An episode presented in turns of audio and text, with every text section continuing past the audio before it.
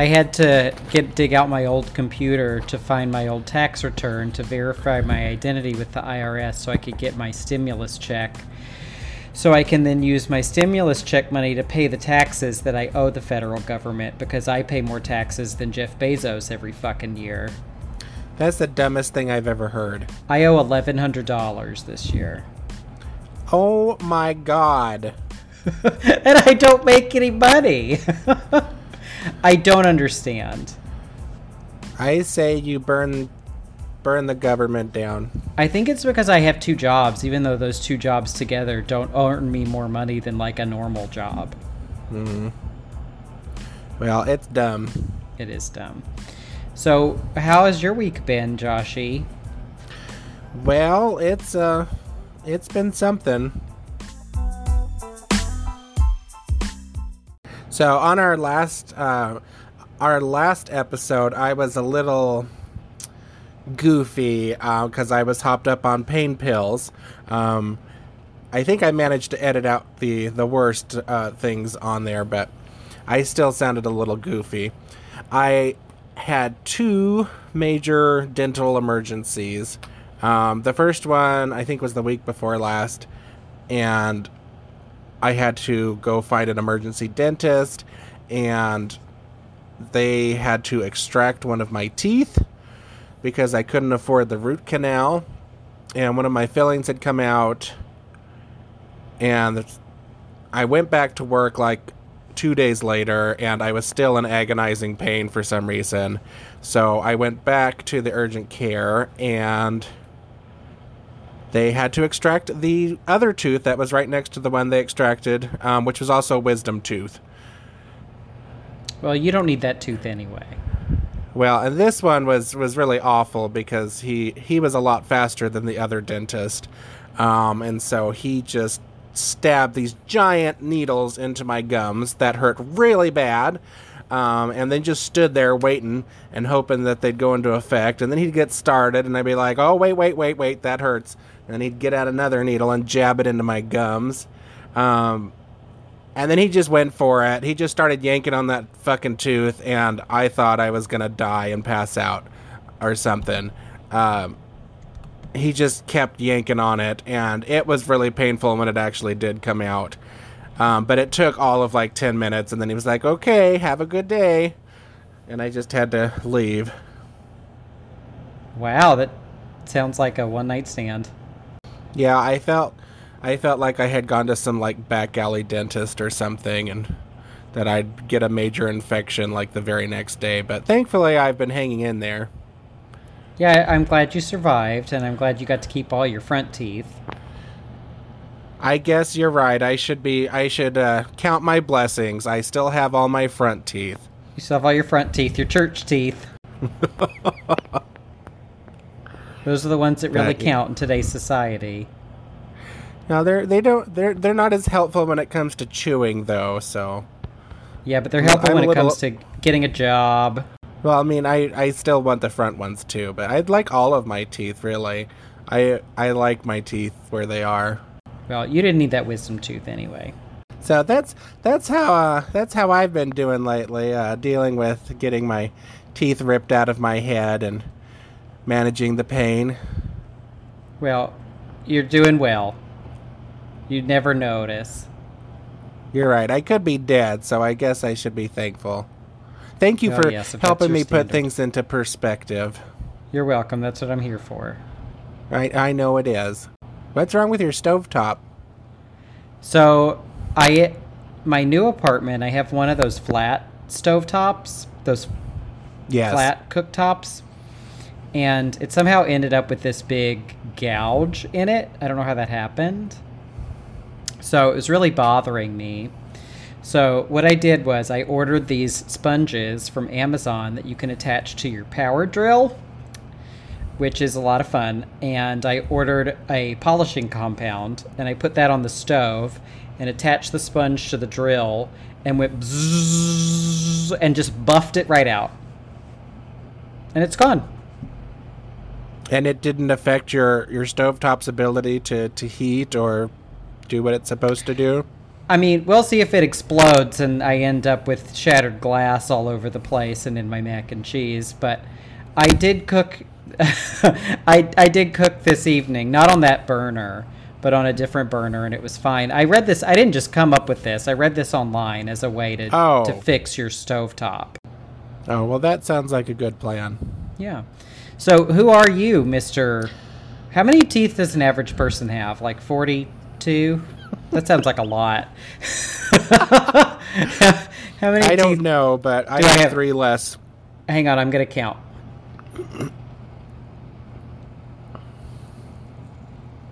I think there's seven in a quadrant, so I have. Tw- I think I have 28 teeth.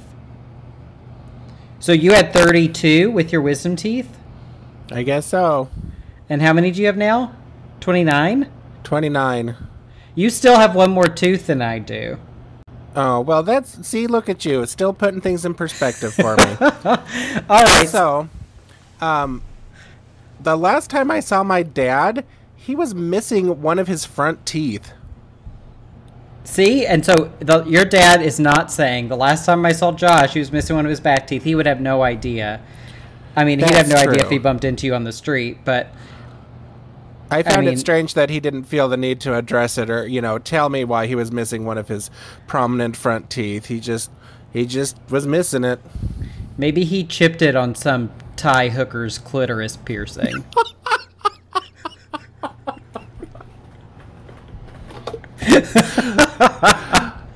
Boy, I think I'm going to have to edit that one out. I, that is really the most likely scenario when it comes to your father. yeah, you know, you're probably right. you know, and three days later, that poor girl was like, "What the fuck is this?" Fishing it out of there. Oh my god. let's let's move on. Okay, who are you? Hello everybody. My name is Josh Gross, And I'm Whittling Chance Lee. And this is a gross bit from Gross Misinterpretation, a short discussion from a queer viewpoint in between longer, possibly almost always Stephen King related episodes. Yeah, I like how you said p- uh, possibly Stephen King related. Like they're all Stephen King related, except that one time we read Hannibal. We also read Silence of the Lambs. Did we read both of them? Yeah, we read both of them and did episodes on both. Oh, I don't remember reading Silence of the Lambs. Wow. Oh, I just remember Hannibal. I'm sorry. So, Josh, what's your Q-tip for the week? My Q tip for the week is spring cleaning. Since we have a lot of extra time on our hands in our homes during quarantine, um, one of the first things that Reed and I did was um, was clean everything. Uh, we have this huge closet in our apartment that's for like additional storage and stuff, and it was just crammed packed full of junk. Um, and we cleaned that whole sucker out. We found all kinds of stuff um, to give away and to throw out, and it looks beautiful now. We have um, it's very organized. We have specific places for all the stuff that we like to keep in there, and so I can go in there and I can find like the stuff I need for mailing something or our tools or our medical equipment and it's all in certain places in our storage closet and it's so much nicer. And then we cleaned out our kitchen and reorganized all of our cupboards um, so we always know where to find what we're looking for because it has a special home now then did the rest of the house as well. And frankly it's been a lot easier to maintain now that it's all cleaned and organized because we know you know we need to put things back where we got them and uh, that that's I'm glad that we had the time to do it. So I recommend anybody that is bored in quarantine to do some spring cleaning and clean out their house because uh, it's it's been one less thing to stress out about. What do you think of Marie Kondo? I liked her book initially, um, and I did some tips of hers. Um, I didn't really like her show that much though, and now she's kind of like turned into a brand. So I don't I don't really care too much anymore. Yeah, I might have cleaned, but I just moved into this apartment, so it wasn't cluttered yet. Right. But I do recommend buffing your flat stovetop with a drill. So that's my cleaning tip. But my Q tip is drink. I love drinking. When I first started, don't shake your head at me. I advocate drinking responsibly. I'm just having a nice cocktail at the end of the day. It's a nice way to mark the end of a day. It can feel like you're just at home all the time. So I would kind of go for a walk and then come back as if I'd come back from work and make myself a cocktail like I'm in Mad Men or something. And I my cocktail of choice is the caipirinha. Have you heard of that? Uh, I think so. I don't know what it is, but I think I've heard of it. Well, I'll tell you. The caipirinha is the national cocktail of Brazil. I don't know if they vote on this or what, but every time you Google it, it says it's the national cocktail of Brazil. And it's really easy to make. I use, there's a liquor called cachaça. Have you heard of that? Uh huh. Oh, you have? Now that I'm thinking about it, I think Reed told me about this drink because he worked with somebody that was from Brazil that really liked it. It's really good. So I really like the cachaça. It's like thirty dollars maybe for a big bottle from the liquor store. The brand I've been getting is called Novo Fogo. There's only two uh, in New Hampshire anyway, and that's the good one. The guy at the store told me, but it kind of smells like bananas. Oh. And it's I think it smells really good. And all the caipirinha is is you take a couple teaspoons of sugar, and then you take a few wedges of lime, and you muddle it all together in a glass and then you leave it all in there the muddled lime and the juice and the sugar. And then you just pour in a little more than two ounces of the cachaça add some ice. Ah heaven. Well that sounds nice yeah it's really nice and you can just have one it's very responsible and it's just a nice way to end the day and but then it got a little stressful i'm not just going to go to the grocery store and stand in line for 30 minutes to buy some limes right so i I did buy a little plastic lime, so I, I used the little plastic lime juice. It's not quite the same, but it's still good. Maybe you could plant your own like apocalyptic lime tree, like uh, Kevin Costner in Waterworld. Was he growing limes in that? Yeah, in his little boat. Oh, well, I still haven't. I, I put my avocado seed in water like three weeks ago, and nothing's happened. But I'm also growing basil and lavender that I bought at Home Depot. Oh, wonderful. I have been putting off doing growing any of the herbs that I have collected and ready to, to, to plant. I guess I should get on that. So I had a gross burning question for you. Since Oh yeah. Yeah, since the national cocktail of Brazil is the caipirinha, I was wondering what you think the American national cocktail is. Well, I've been thinking about this a lot, so I decided it has to be Jack and Coke because I didn't find a national cocktail when I was Googling it for the United States. All I found was the national liquor, which is bourbon, and the national drink, which is Coca Cola. You put those together and you have a Jack and Coke. Yeah, I would agree with that. I don't know. Again, that's Brazilian national cocktail. Did they vote on this? Was this a presidential decree? Did the people decide, like when we were voting for Thin Elvis and Fat Elvis on postage stamps back in like 1994? How did they come up with this. So yeah, I, I think that that would be right too, because yeah, you have like Jack Daniels, t- Tennessee whiskey, and then Coca Cola from Atlanta. It's a very southern drink too. Yes, and it's strange that uh, Brazil has its national cocktail because it didn't seem like anybody else did. They had national liquor, like um, like England had gin. But yeah, there were lots of there were lots of countries that had their own national liquor, but I didn't see a lot of national cocktails. It makes me wonder if that's just something that someone read online once and it just got perpetuated. Because Brazil is a giant country that we don't hear much about or know much about, just in general. So we're going to move on to our new irregular segment, which we're calling Queer of the Year. This is a segment that we'll do whenever we feel like it, and we will explore a queer highlight from every year from the years 1990 to now. And we're going to alternate. So I'll do the even years, and Josh will do the odd years. I will. Because you're the odd one. I am very odd. So that means I have to go first for 1990. Um, so I was not really cognizant of anything in 1990. So this was quite a research excursion for me to figure out what was going on in in in the gay pop culture world. And so for 1990, I've decided to talk about the first annual GLAAD Media Awards. Yay! So uh, GLAAD initially stood for the Gay and Lesbian Alliance Against Defamation. It has two A's. GLAAD, like a like a big gay sheep. Glad. GLAAD. And now that's just their name. They're just called GLAAD. It's not they they got rid of the acronym so that they could open up and include bisexual, transgender and other orientations and gender identities. Doesn't that seem dumb, though? We all still know what the letters stand for. Well, I'll get to them being dumb later, but they still seemed to be kind of cool in the 90s. So I had to do some research on GLAAD. They were formed in New York City in 1985, and it was mostly to protest defamatory AIDS coverage, specifically in the New York Post. Not that, I mean, the New York Post probably hasn't changed much in the last 30 years. What was that? I said unsurprising. unsurprising.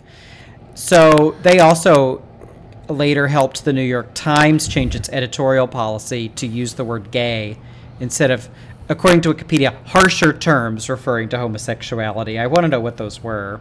Yeah, what do you think they were calling gays? I, I'm really curious. I'm going to see if I can click this footnote in the Wikipedia page and find out. While you're doing Um, that, I'll make suggestions. Yeah, you make. Homos. Um. Oh, there's fudge packers. We've discussed that one before. Did we discuss that on the show? Yeah, we did. Did I talk about that random stranger calling me a fudge packer on the telephone when I. no. when I um when I was in high school and my mom got me my own phone line so that I could be on the dial-up internet without tying up the phone, which I would do like 24 hours a day. These random people would call me and they would insist that I was someone else. I assume it was the person who used to who used to have the phone number yeah. and but they would call me a variety of slurs on the phone too before I would hang up. Oh my goodness. Why? And, and so th- I don't know. So that was one of them, and the other one was I won't repeat it, but it was a slur for Jewish people, and I didn't even know what it meant. I had to look it up. So he calls me this, and I'm like, oh, you know, and I hang up the phone, and then I go on the internet and Google it because I had never heard the word before. well, that's terrible. I'm so glad that people were being racist to you over the phone. Racist and homophobic. But I, I mean, I guess that's probably just par for the course for that time and that state. So this has been a wild journey for me while you were spouting off derogatory terms for gay people. So, so on the Wikipedia, I got all my information from Wikipedia because where else are you going to go? And it says that the New York Times changed its editorial policy to use the word gay instead of harsher terms referring to homosexuality. Then there's a footnote. So I click the footnote. And and the footnote goes to the website Clay News Network. Take a guess who the Clay is in Clay News Network. Oh my god, it's Clay Aiken. It's Clay Aiken. So So this is the Clay Aiken News Network, which is all the latest news about Clay Aiken. So this is a Clay Aiken fan page. This isn't even like his official website. And it's an article called Glad for Clay Aiken. And this is a trip. I don't know what what year is this from? So someone last commented 580 weeks ago. That's what? A year? Only a year and a half ago? Oh, 580 weeks, not 580 days.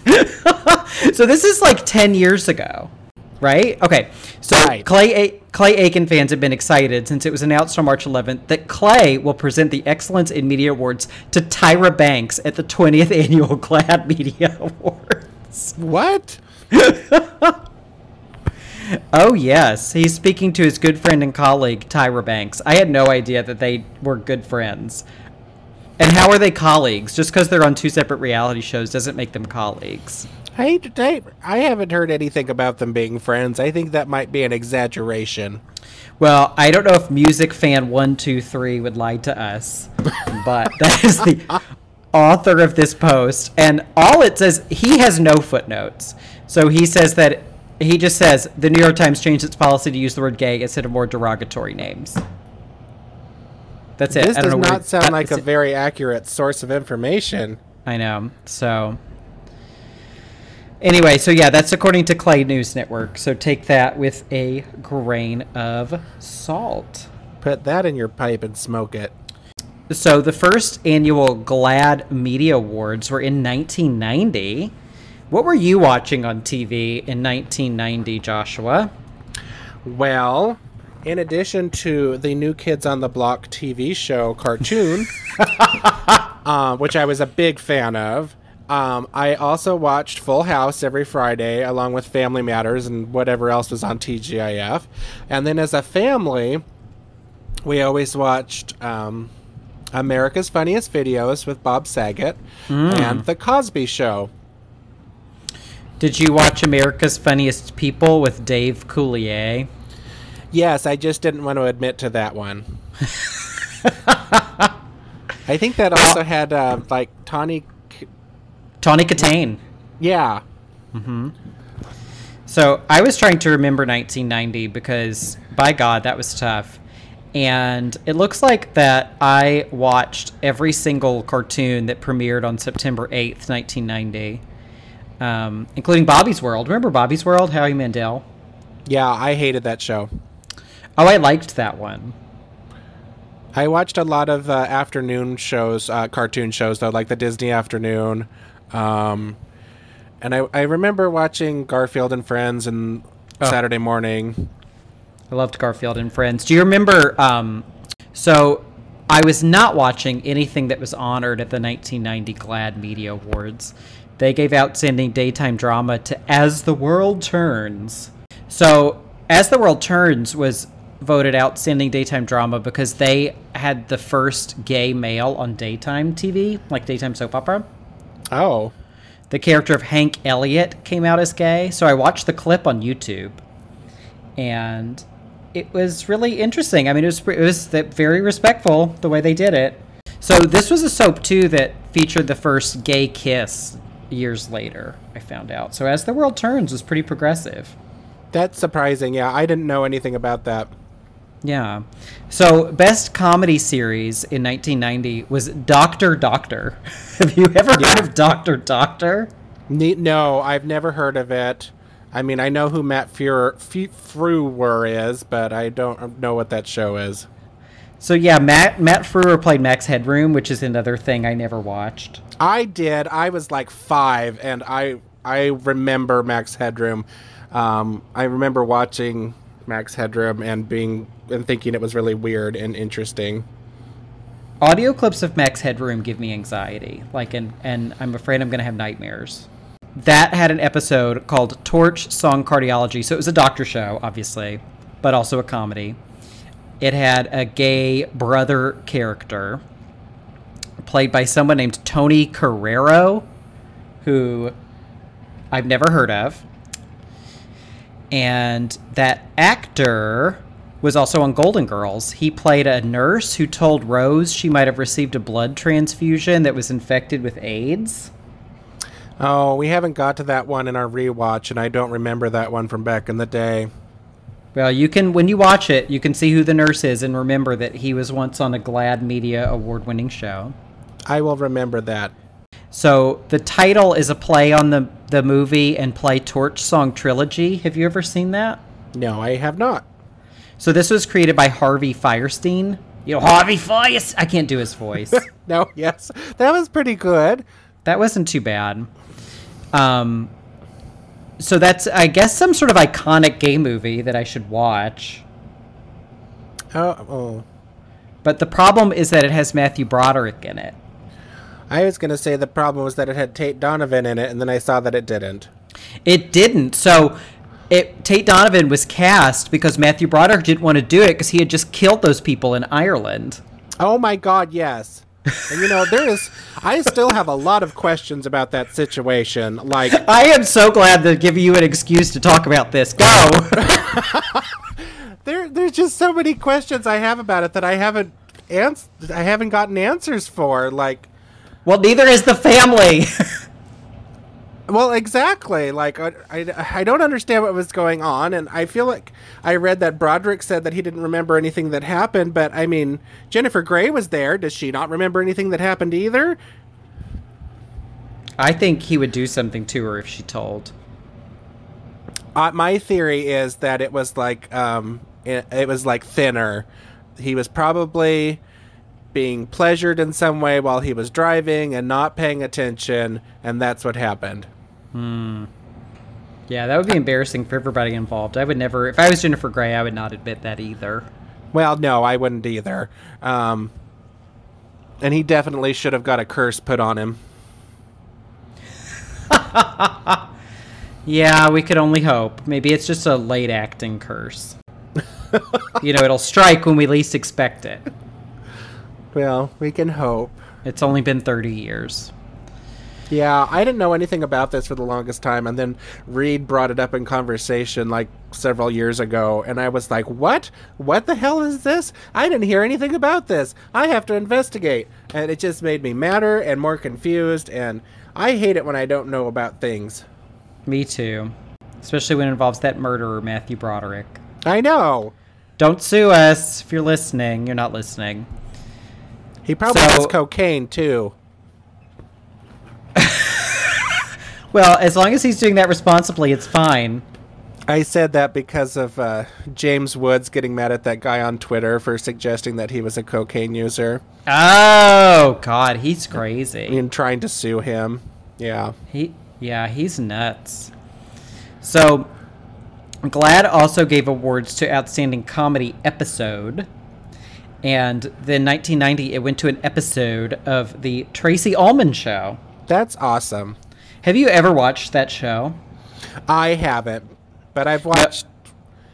I watched. Uh, uh, I've watched a few different things that she's been on. I think she had like a later show, or like a stage show or something that I watched. She had Tracy Takes On on HBO in the late 90s. Oh, okay. That was pretty popular. This is the Tracey Ullman Show, which was on, I think it was on Fox because The Simpsons is a spinoff of the Tracey Ullman Show. right. So this episode I watched is called The Co-op, and two men are going to rent a New York apartment that's a co-op, and they're afraid they won't get approved because they're a gay couple. These co-op apartments are not something that I'm very familiar with, except for the one time that I ap- applied to live in a co-op apartment as a subletter and got rejected by the co-op. That's outrageous. Was it because you're gay? I think it was because of my income level. Oh, well, that's less. which also comes up. So, so I actually watched this skit on YouTube. It has um, Homer Simpson, Dan Castellaneta, and someone named Sam McMurray, who I was not familiar with at all. and who you've described as a mincing queer. So that's I. So this man is not gay. I looked up his Wikipedia page. He's married to a woman, but he spends the the whole skit just just going around like this with his hands up by his head and just like being like, "Oh my god, I don't know why anybody would think we're a gay couple." Oh, I see. Yeah, so that's that's how he chooses to play that role. And Tracey Ullman is this crazy cat lady who's on the co-op board.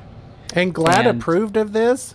Yes, and uh, Julie Kavner is Julie Kavner Marge Simpson. She is. So she's this crazy blind woman. Um, yeah, it seemed a little. I mean, I guess like I don't know. It wasn't like overly offensive. I think they got the apartment in the end. I kind of checked out. It was really boring, and it was only like five minutes long. So, outstanding drama episode went to thirty something. That was a huge show in the 90s. I remember. I remember thirty something. I didn't watch it because I was like eight, but Yes, we were like zero something. We weren't watching thirty something. yes. So this was a show awarded to an episode called Strangers, which was the first show that featured two men in bed together. Oh my heavens. Yes, but they weren't allowed to touch. Oh my god. Um, so they were like, you know, sh- bare shoulders, you know, under a sheet, laying side by side, and it was implied that they had just done it. So this was a huge deal. Um, many of the show's sponsors pulled out. This was on ABC, and ABC lost about a one and a half million dollars in ad revenue, and then Whoa. removed the show from ever rerunning again. That's crazy. So it definitely shows what a different time it was back in the 1990s. Sometimes it's crazy to think like this happened in our lifetime. Well, yes. So you know, in one way, it's like, oh, look how far we've come. But there was a um, a professor of media and culture quoted on the Wikipedia page who wrote that the price gay characters paid for being on primetime TV is chastity. so you can be gay, but you have to be non-sexualized, and I think that's something that still we still have echoes of that today. There's We you have to be like do. a safe gay character. And Outstanding TV miniseries was The Women of Brewster Place, which was a title that tickled some weird thing in the back of my brain. Like it sounded kind of familiar. Uh huh. It was produced by Oprah. It had Oprah in it, and it featured a, um, a lesbian couple, two women of color who were a lesbian couple. Oh, that's nice, especially for 1990. Especially what? Especially for 1990. Yeah, so you know these were great. So this was the first annual GLAAD Media Awards, and much later they would honor Bill Clinton in 2013, which is just absurd. So they I feel like they've kind of lost all all relevant relevancy. That doesn't make any sense. No, it doesn't make any sense. So they um, they honored him because of his support of the LGBT community and his recognition that the Defense of Marriage Act is unconstitutional, even though he's the one who signed it Yes. and they never even mentioned don't ask don't tell. So i actually looked into the history of the defense of marriage act and that was such a huge political success. So many congress people i forget how the government works sorry sue me signed it that it was actually a majority so the president couldn't have vetoed it. He had no choice but to sign it i guess in the world of the government. Bernie sanders was one of the few people who opposed it well, I still remember "Don't Ask, Don't Tell." Also, And that, I mean, that would definitely Clinton supported and was not mentioned in this GLAAD honor at all. So I feel like they've they've kind of lost any sense of of relevance in the world and exist mostly just to I don't know raise money. They cater to a lot of big celebrities and popular things. yeah, yeah, they. That's nice. I think once you're giving awards to straight people for changing their mind, like you just don't have a purpose anymore. You know, I definitely agree. I, I'm really surprised by that. Really. Yeah, it's very disappointing. So, who knows what GLAAD is up to today? I mean, Clay Aiken and Tyra Banks are there, so that's great. Well, I'm glad that GLAAD could bring Tyra Banks and Clay Aiken together. You're glad! well, thank you for accompanying me on this trip back to 1990, Josh. You are welcome. I always enjoy time traveling. This was very gay. Um, gayer than the Super Mario Brothers 3 show, which is what I was watching in 1990. That's gay subtext.